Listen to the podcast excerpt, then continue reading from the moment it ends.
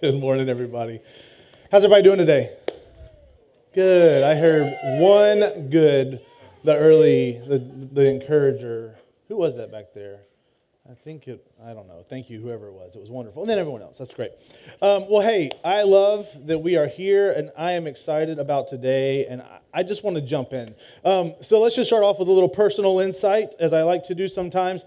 Um, something I've learned as a parent, right? I have, I have two kids. They're amazing, Gavin and Brooklyn. They're seven and five. They are unreal kids. I, as you've heard me say before, like not a day goes by where spontaneously Amber and I look at each other, and at some point I just say, I, I love our kids. They're awesome. But something I've learned in, in, about parenting, and I think it's true everywhere, is, is don't make a promise you can't keep. Um, Amber, Amber and I are constantly bombarded with requests. I mean, it's like, can I have some gum? I mean, every day, can I have some gum? Can I, can I play? I mean, every day in church, Gavin makes a reservation to play with my iPad after church. Can I play with your iPad after church? And really, what he wants to do is play with it at that moment, but he's learned after 100 requests that the answer is after church, maybe. Um, but can I, can I play with your iPad? Can we go on a bike ride? Can we have a camp out in the living room? Can, can we go to Target and buy a toy? Can I get on the roof? I mean, all these are real requests. Like, they're just constantly coming at us. And this is what I've learned. Unless I have some kind of intention of actually keeping that, that promise, that, that, that you know, kind of fulfillment of request, I need to just answer with a, with a simple and clear uh, no. Why? Because to leave any, any possibility of, of, this resulting and actually them being able to get what they are asking for, um, it, it only reserve, results in greater expectation and even a greater pursuit, and therefore even greater insanity on Amber and I because of just the constancy of those questions. Even worse is to say yes and not follow through. My kids are amazing kids and they can handle no I think, better than the rest of them. Sorry, parents. But they, they do it really well. Um, what they cannot handle is a promise that does not uh, get follow through, when a promise is not kept. What I hope we see today is that when it comes to the promises God has made, um, we can live and move forward in, in full confidence that they will be and will always be fulfilled. Let me pray. God, uh, I, I look forward to these next few moments of, of digging into that wonderful truth, Lord, that as Lauren just said earlier, Lord, uh, that you will always do what you have said you will do. Lord, and, and that you are always capable to do what you have promised. And so I pray now as we come to your word, Lord, that you would open our hearts, our minds, our lives Lord, that we would be brought into greater trust. Lord, that our lives would bear the fruit of that trust, and Lord, that you would be glorified. So, Lord, now take these words that I have prepared, Lord, from your truth. Lord, catch them aflame. We confess and find comfort that nothing good can come of this place, that no transformation can happen, that no, that no deepening of understanding could occur if the Holy Spirit does not catch these words of flames, aflame in us. So, Lord, here it is. Lord, be glorified, transform us. We thank you for your truth. Give us a hunger for it every day. In Jesus' name, amen. So, quickly, uh, go, go ahead and open your Bibles to Romans 4 if you have not. This is, we're continuing our study through Romans. We're going to look at verses 18 through 25 today. Um, we also use the YouVersion Bible app, so you can go to the More tab at the bottom, uh, look for events. We'll pop up there, and we'll have the passage for today and, and, and some other things you should know, and maybe, maybe some questions to help you reflect and pray further into this text. Uh, passages will be on the screen as well, and there's a Bible. We have a myriad of ways for you to be with us. There's a Bible on the floor near you. If you don't have a Bible, please take that with you. That's our gift to you. So, Romans 4, uh, 18 through 25 today, just quickly to get us up to speed with what's been happening so far. In this section of Romans, Paul has just been laying out masterfully our way to salvation. We spent the first part of Romans uh, understanding why we need salvation, and now we've been talking about the way to salvation. And in this section in chapter 4, specifically, as we look at it, uh, Paul has been using the example of Abraham, a hero of the Jewish faith, a hero of the people that Paul is writing to. He, he, was not just a hero that was lauded, but he was the example of righteousness. He was, he was the one that was thought to have no sin as far as like being able to live out the righteousness. So he's been breaking it down and he's been kind of exploding their ideas in, in a wonderful way and a hard way. And what he's saying is that, you know, he's saying this kind of uh, following the train of thought as he's been teaching through Abraham. He says it's not Abraham's righteousness that saved or justified him. It wasn't that. Instead, Abraham was saved by his faith in God.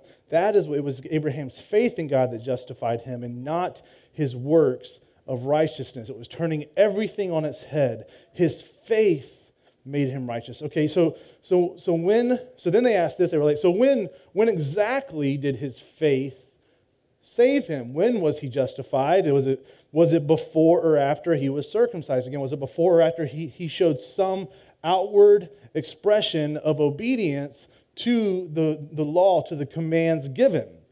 And Paul's exploding. It's not by the law, it's, by, it's not by your completed work of the law, but it's the completed work of Christ. It was not after he was circumcised, it was before. It was, it was a good almost two decades before that he was actually redeemed. So he lays that out.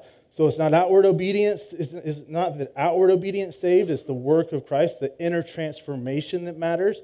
And so this way, salvation could be shown to be, to be far more than, than just that behavior and for all who believe and not just the people of Israel, because as he was redeemed, justified, saved before he was circumcised, he, the Gentiles, those outside of the people of Israel, could identify. And as he was uh, fulfilling the law, he could also, uh, the Israelites could identify. So again, we're just kind of tracing the steps. The way of salvation has always been the same. In the Old Testament, the Old Covenant, they believed God and they believed Him for a future Redeemer. They were looking forward to Christ. Their faith in God is that He would fulfill His promises in, in a Redeemer. And in the New Covenant, now we look back to Jesus. So it's all in the saving work of Christ. And Paul has just been building this case, reinforcing it over and over again, not wanting us to forget, not wanting us to divert to some other way Today, we're coming to the end of Paul using Abraham's life and faith as an example. So, just as much as today continues this very last section that we looked at last week, it's really a summation of the entire section of what we call chapter four. And you'll see that as the themes overlap again and again. And I encourage you, if you haven't been tracking with us, you can go back and listen to them, and it'll give you a fuller um, kind of view, kind of in technicolor instead of black and white, of what we've been working through. So, today, I want us to look at Abraham's faith and in doing so, I pray our confidence grows not in him, but in who God is. So, first, we see the circumstances of Abraham's faith. The circumstances. It's in Romans 4:18 we see this. It says, "In hope he believed against hope." We're talking about Abraham. In hope Abraham believed against hope that he should become the father of many nations, as he had been told, so shall, so shall your offspring be. And Paul is referring specifically to this promise communicated in Genesis 15:5. It says, "And he brought him outside and said, Look toward heaven and number the stars. If you are able to number them, then he said to him, So shall your offspring be." Abraham had every reason not to believe that.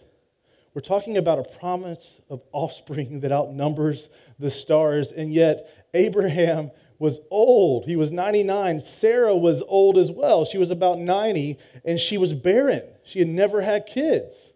And so, circumstances, I mean, he was as good as dead. Sarah's womb was dead. Circumstances were against them for this promise to be fulfilled. How in the world is it possible? And we think about kind of what we face in this world and we, you know and there are there are promises of this world. I mean kind of like the things of if you're nice you'll have friends. If you work hard you'll succeed.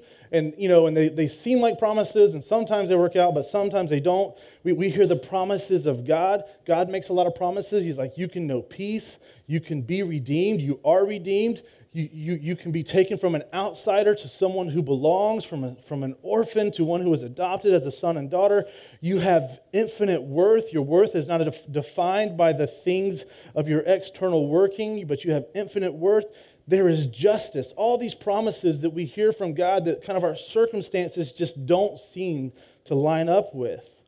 These promises are difficult to believe, just like Abraham. In fact, we often stop short of actually resting in the promise. We like it. We, we kind of throw we kind of throw some love towards them, and we even kind of uh, you know claim to them in a way and claim to them. But yet we often stop short of actually resting in them and moving towards them, and, and, and we'll actually guard ourselves from the risk of being disappointed and kind of on all levels. Again, thinking about the, the relationships, how often we, we kind of just go ahead and sabotage because we don't want to be rejected later. We find a reason to, to you know, just to get out. Uh, that picture over and over again, we will, we, will, we, we will avoid the risk of actually seeing the promise come to fruition because we don't want to be disappointed over, you know, and, and we, we become our own caretakers and we take that on ourselves. So we either take matters into our own hands or we avoid the risk altogether. So Abraham's circumstances seemed to fly in the face of hope. Yet it says he hoped against hope. What does that mean? So I, I, want you to know that you already get this. Like we hear the word hope a lot. Um, you know, he's Paul here is contrasting earthly hope with eternal hope. In our earthly hope and kind of the way that we hear hope talked about a lot, we hear things like, I hope the package I ordered arrives in time, right?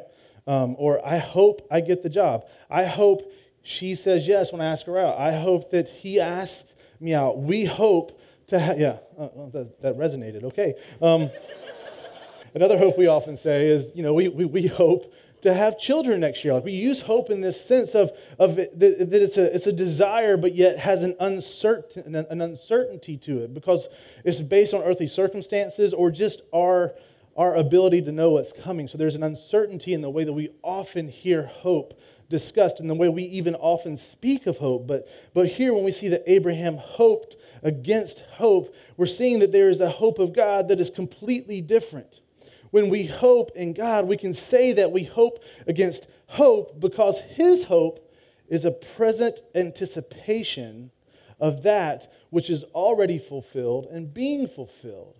Because God is God, because He's eternal, He's unchanging, He is all powerful, He is, he is ever present, ever near, ever loving.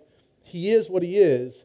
Or when we hope in Him and the things of Him and His promises, it's actually a hope of full confidence and not uncertainty. So when we see that Abraham hoped against hope, his hope was not grounded in his circumstances or what he knew, but in what he knew of God. So, how was Abraham? And I've kind of gotten us there a little bit ahead of time, but how was Abraham able to respond with such hope? So, next, as we continue, we'll see the assurance of Abraham's hope that led, I mean, of faith that led to this kind of hope. The assurance of Abraham's faith. We'll see this. Let's look at verses 19 through 21.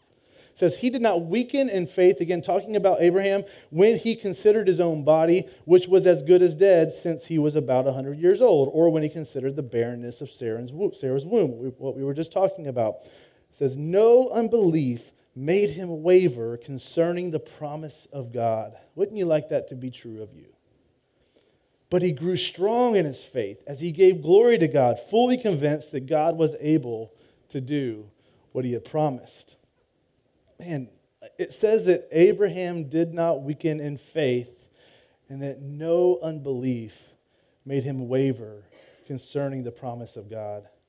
And, you know, like I hear that and, and I, I kind of think about the people of, of Israel at the time. And, the, and, and, a few weeks ago, we, we read some of their, their historic writings where they talk about like he needed no atoning. He, his righteousness in itself was enough. Like they had this view of Abraham that, that he was perfect.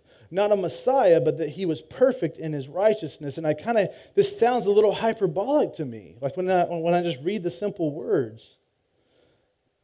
I mean, Abraham's, uh, in his assurance, what we see it's not that he was perfect, and it's not that he, he denied his circumstances. What we see in his faith, he defied his circumstances. He didn't deny his circumstances, he defied them. So, does this mean that Abraham never doubted? Impossible. No, it does not mean that he never doubted. Read through Genesis 12 through 25, just when you have some time he was absolutely human in his unwavering faith. I mean, Genesis 17, 17, a later, so, so starts off, God tells Abraham, through your offspring, there will be a blessing to all people. And, and so then they kind of go, and then it gets more specific.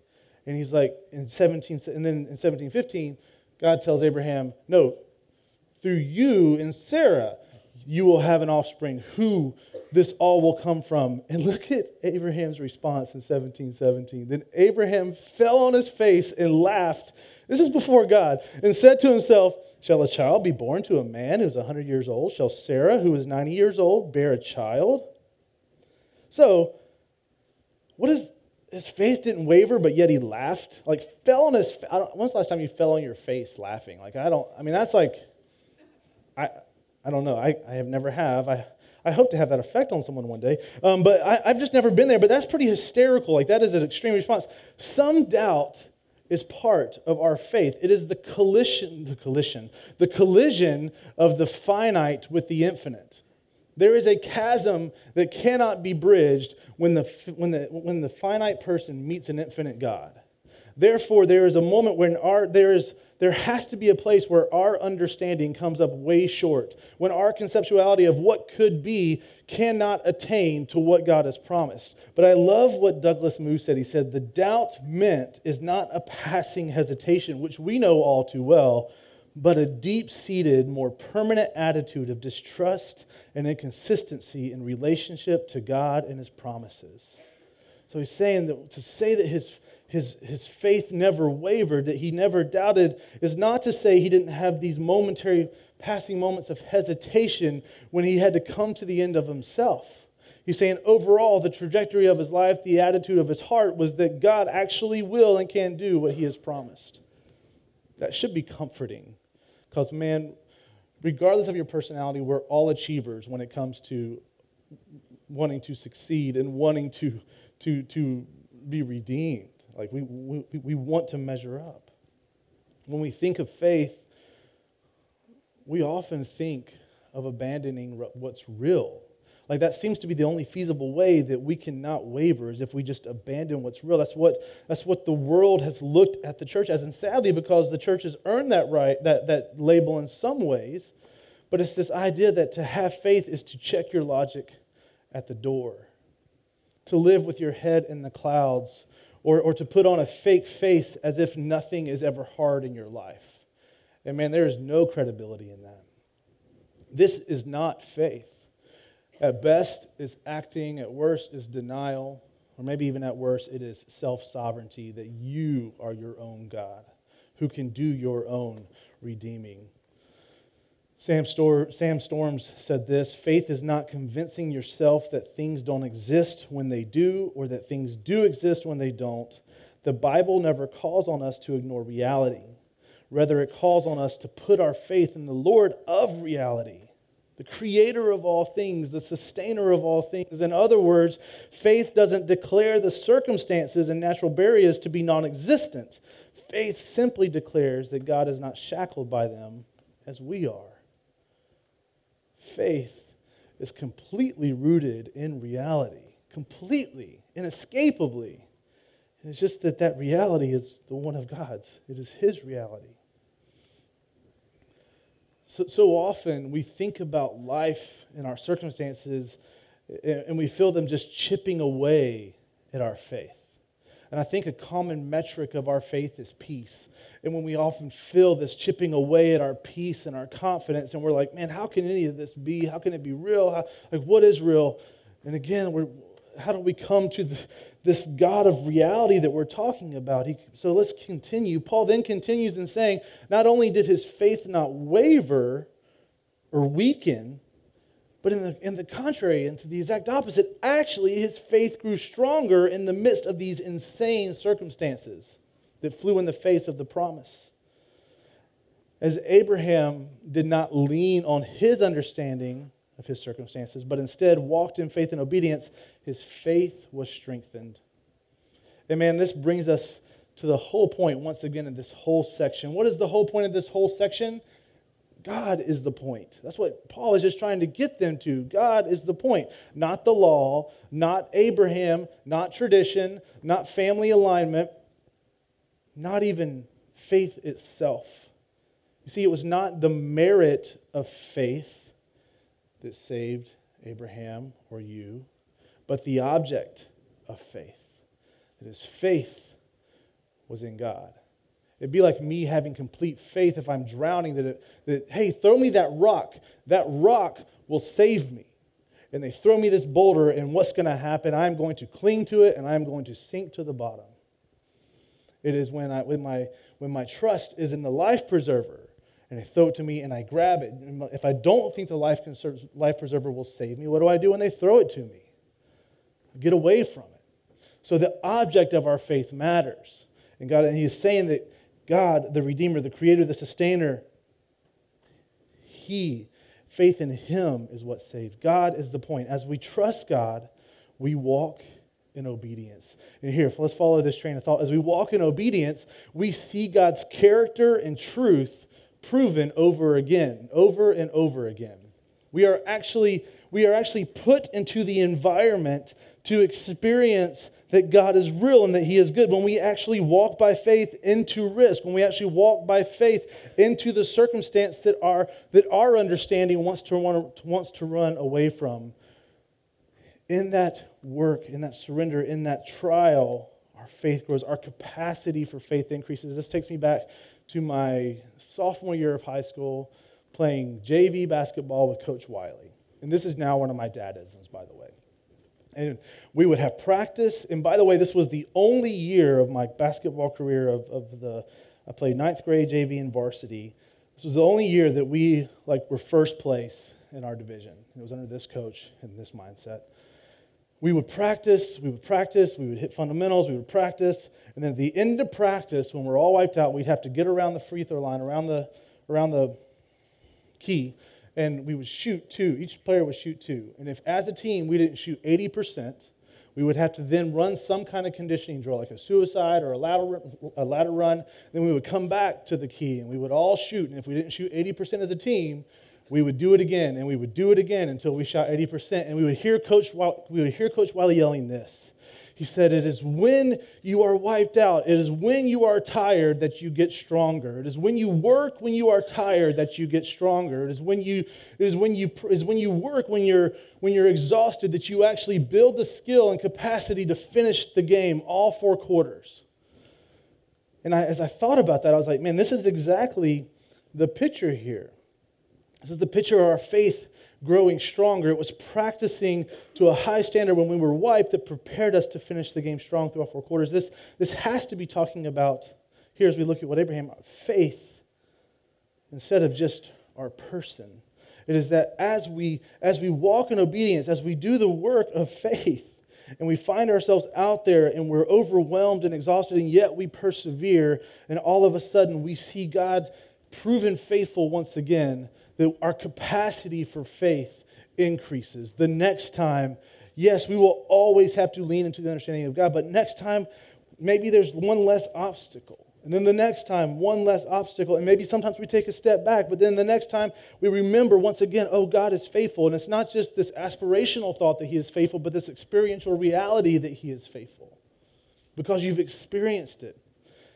And, and so this is, the, this is what we see here is that as we, we see that as we walk in obedience and as we, you know, we see our capacity for faith grow. It's not that Abraham got better at faithing, if we could say that. And I think that's what we try to do. We just try to get better at faithing. We try to get better at doing the things of faith, acting like someone who has faith. But no, the promise is, is that we will actually grow in our understanding. We will actually grow in our capacity of faith and walking in this strength of God. And Abraham's faith was strengthened, and our faith is strengthened because we grow in our understanding of who God is, His truth, that his, his truth is right and good, and that His intent is good for His creation to redeem and restore. Abraham and you and I can become more and more convinced that God can and will do all that He has promised, as it said in verse 21. the marvel here, the glorious outcome, is not that Abraham was made stronger, but instead his faith was. It's not that you and I will just in ourselves get stronger, it's that our faith would be stronger because what's the quality of those two strengths? One is temporal, one is eternal. If, I, if, it's just, if it's just about me getting stronger in myself and my own person, that's fleeting. It's still limited. It still has a ceiling. It still has an expiration date. But when my faith is stronger, my, my, my strength is actually in the person of God, who He is, how He is. There is no expiration date, there is no ceiling, there is no limit. His strength. Our strength will fail, but God's never will. So we see, we see this assurance of faith in Abraham as he understands God more and more and walks in obedience. What was the outcome? What was this personal? There's a couple of outcomes here of Abraham's faith. And first, we're going to look at the personal outcome of Abraham and his faith. And we see it right there in verse 20 God is glorified. And I'll tell you, we think a lot of things satisfy in this world. And I'm just going to say the statement because I, I, have experienced it to be true and true in my life, and because it has been promised to me to be true in my life. That there was only one satisfying purpose that any of us could pursue, and that would be that the glory of God would be shown through our life, that attention would be brought to Him, that our life would ascribe that worth. There is no greater purpose. A life marked by faith that God is real, that He is good, and that He is faithful and capable to do all He has promised will result in a life of obedience and Godward worship and kingdom priorities. And that glorifies God. It calls people to that reality. That is what we're created for. That is what satisfies. That is what matters. That is what we long for. So that's the personal outcome of this faith is that the very thing you will create it for, you will actually grow in capacity to achieve. As your, the capacity for faith grows, God is glorified all the more in you. It's a work that He has done. Do you hear that again? Like we participate in His work. So the personal outcome of faith is that that God is glorified for Abraham. We see that, and then we also see for Abraham there was a prophetic outcome. And just meaning simply in this sense that there's a future work that was accomplished as well. And guys, this is really, really, really good news. Uh, let's look at verses 22 through, 22 through 25. That is why his faith was counted to him as righteousness. But the words it was counted to him were not written for his sake alone, but for ours also. And that's, per, that's in perpetuity. That's for us as well. It will be counted to us who believe in him who raised from the dead Jesus our Lord, who was delivered up for our trespasses and raised for our justification. So it's kind of interesting to read that especially in the plain text, and to try to draw the meaning from it. I mean, you could kind of say, well, does this mean that we're saved by Abraham's faith? No, um, not that. But it does mean that in the same manner Abraham was saved, and the same outcomes of his life are for all who come after, including you and me. This should sound familiar from the past uh, few weeks. We're going to dig into this this idea more in Romans 5 coming up. But what we see here is this, this, this progression. We are the same as Abraham, right? We're the same as Abraham. Mankind is the same, all of humanity. God is unchanging, and the way he works is unchanging. Therefore, we have the same need as Abraham, and we have the same promise as Abraham, and the impact of our lives can be the same as Abraham's. We're talking about the righteousness of Christ credited to us upon surrender and belief.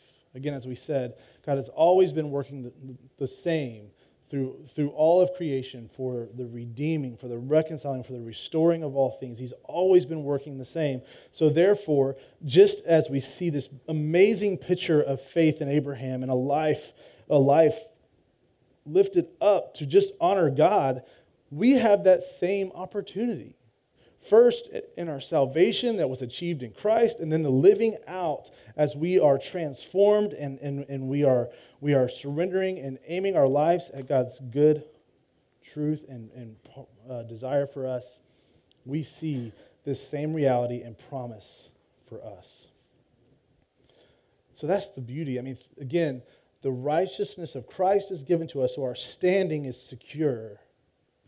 And our purpose is that we would then live out a life of our faith growing and expressed in joyful obedience that God would be glorified. We have to marvel at the saving work of Jesus. You know, every now and then we kind of we talk a good bit about um, kind of reminding, preaching the gospel to ourselves every day you know, we think of the gospel often as just for conversion, just for salvation. And when I, it is that, and it's, it's the only hope of our salvation, but yet it is also the hope of our daily life to be reminded of the work that was done. We have to marvel at the work of Christ, that in no merit of our own did we attain, did we achieve our salvation. But in God's love and mercy and grace, He sent His only Son to be a substitutionary sacrifice for you and me to take on our sin, to take on our punishment, that we could be whole and right standing and free and alive. We have to marvel at that because that is the only way that we can rest in His completed work. We talked about resting in the completed work of Christ and then working while we rest in Christ a few weeks ago, if you remember that. This is the only way that we can actually find rest. That's where peace is. Peace comes when the work is complete. The work is complete in Christ. So if you want that promise of peace, it is only in Christ. We have to marvel at the work of Christ. We believe in God as He is and as He has worked on our behalf in Christ. That is the faith that saves. And you see, you come here to the verse, verse uh, 24 and 25, but for ours also it will be counted to us who believe in him who raised from the dead Jesus our Lord, who was delivered up for our trespasses and raised for our justification.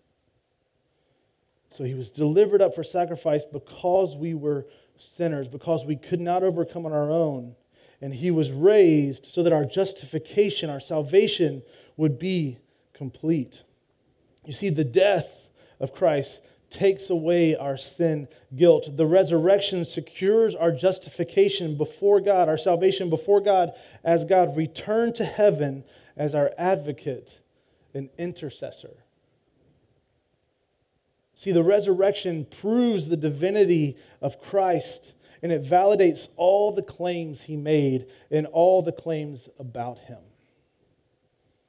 and, and just to track this through to see it's always been the same as in the old covenant sacrificial system in the Old Testament, the death and sacrifice occurred in the public arena before the people. Then the blood was brought into the Holy of Holies to pour on the mercy seat.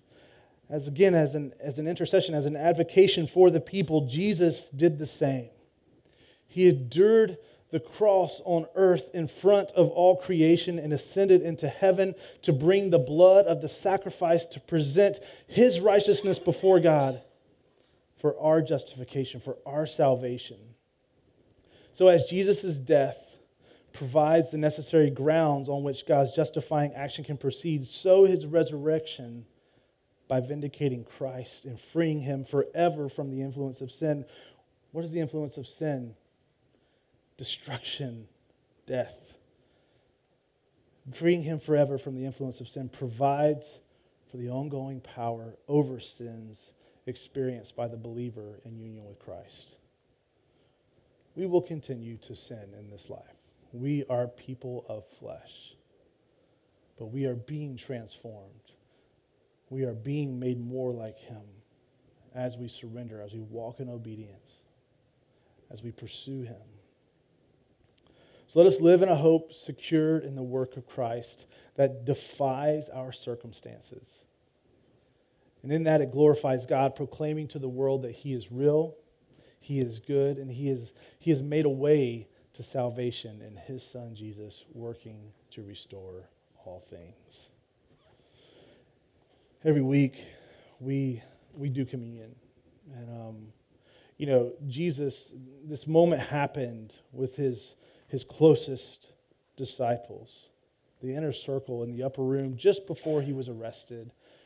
He, was, he knew he was leaving them, and he also knew what he was leaving to them. He knew that he was leaving the entire mission of the gospel to what was to come, the church, through them. He knew their circumstances were going to be hard.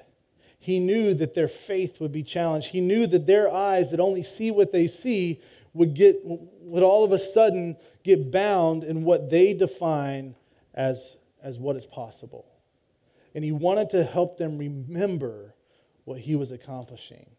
So he gave them this picture as they sat around the table eating a meal. He gave them this picture so that it would galvanize in their hearts and minds that they could remember and it's, meant to be in perpetuity, not just in these moments, but that every time we gather around the table together as the body of Christ, that we would have this heart of gratitude and this heart of remembering and this mind, this posture of remembering the work of salvation is complete in Christ, and now we are walking in this life in obedience, glorifying Him. So he wanted to give them this picture. So what he did is he reached out and he took the bread and he said, This is my body that was broken for you. Every time you take it, remember, do so in remembrance of me. Do so remembering in the provision of me laying down my life. And then he took the cup. He said, This cup is the blood of the covenant.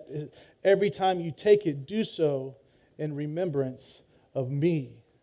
And so he's saying, in doing that, you remember you're also aligning, you're laying down your life as I am. And then what was to come, what we see is that a few days later, he defeated death and sin and he was raised.